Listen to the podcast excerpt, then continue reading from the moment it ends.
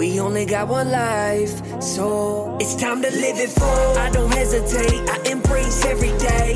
Cause we only got one life, so it's time to live it full. It's not about trying to achieve more again, but rather how to lose and let go. Let me explain. Once you let go of all things that aren't significant, you'll be left with everything that is truly important. I'm living everyday life with a purpose. Living everyday life with a purpose. This is another episode of the podcast. Live it full.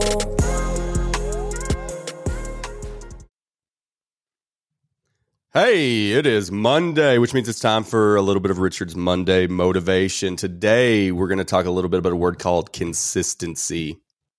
Um, it's a constant theme in things that I talk about throughout our content and the things that we do. However, I was doing a little bit of consulting for a friend of mine's business last week, and it's a word that came up repeatedly when we were talking about processes and how to be successful and how to instill that in employees and those that follow us.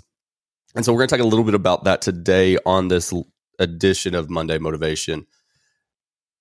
I also want to talk about habits because a lot of people, we talk about consistent. We talk about how do you become consistent? How do you get up at the same time every morning? How do you consistently hit sales goals? Or how do you consistently have good relationships? How do you consistently be successful?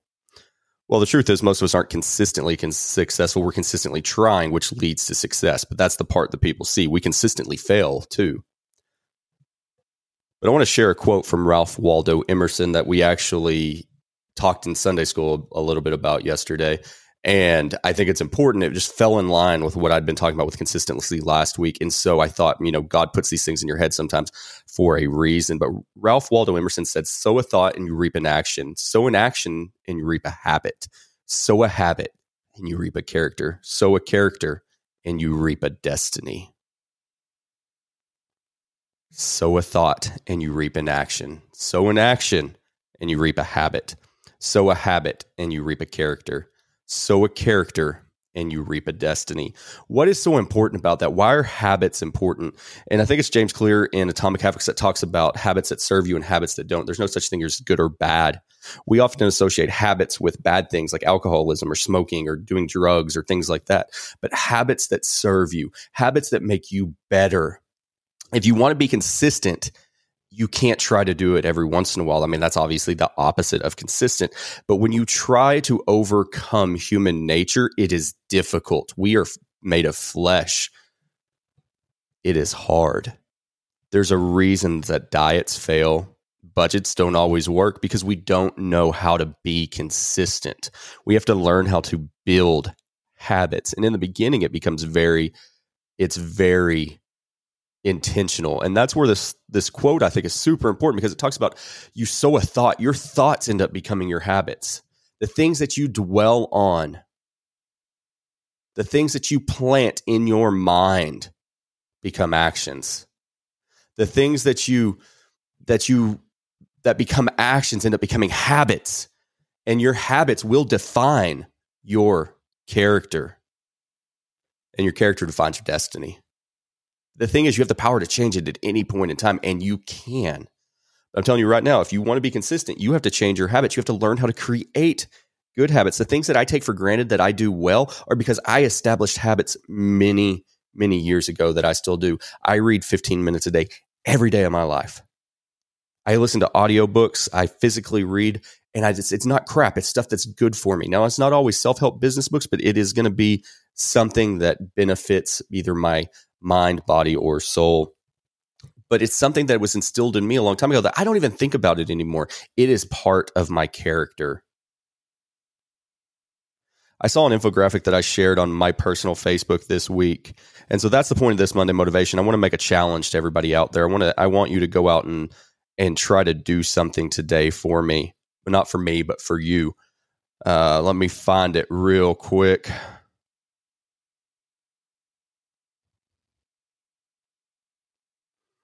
But you know, it was at Mark Twain. He came out and said, "Eat your frogs. If you eat a frog first thing in the morning," and I'm paraphrasing, you know, the rest of the day is not so bad, right? So I want you to focus on every day this week, including today. Do the thing that you're putting off, the thing that you are dreading the most first. Maybe it's first thing when you get to the office. Um, but basically, this says there's a there's a bad feedback loop or a, a perpetual cycle of avoiding the task, stressed about not getting the task done, and fear of failure which goes back to avoiding the task, which goes to stress about not getting it done, which goes back to fear of failure, which goes back to avoiding the task, goes back to stress about not getting things done, which goes back to fear of failure. Every day this week, I want you to make a habit of doing the thing that you dread the most first. I'm not a huge um, Dave Ramsey fan. Some of y'all know that. While I do agree with a lot of his um, advice and practicality in I don't think that you should give blanket financial advice to people because everybody's situation is different. But one thing he does is when you're paying off debt, you start with the the smallest one first, not necessarily the one with the highest interest rate. Which in in my financial world, I go that doesn't make any sense. You got to knock down the highest rate first, but it's a mental thing. It's to overcome the smallest hurdle. And so I'm telling you right now, if in the morning you do the thing every day that you dread the most, maybe it's making 15 sales calls. Um, I'm in sales and I've always had a rule that I like to make 10 calls by 10 a.m. or 10 texts or 10 emails. If you do that every day, you set the tone for the entire day and the week. But it's consistency and it's building that habit of doing it daily. So, what I'm challenging you is this week, do the thing that you are dreading the most. Do the thing that you don't want to do. Eat the frog first thing in the morning. Make it a habit in your life. Then you won't be afraid of anything else the rest of the day. Nothing else will be as daunting. But what happens is we put these things in our head that I don't want to do it. And four, five, six o'clock rolls around, and guess what? We don't do it. We put it off for tomorrow. And tomorrow comes, and we do the same damn thing. Get over it today. Face the fear of failure. Quit avoiding the task that you know you have to do. Quit being stressed about getting it done because you're going to get it done today.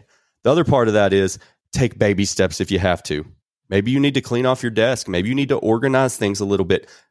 Start with one corner. Start with one little part of it. Get it done today. Spend 10 or 15 minutes.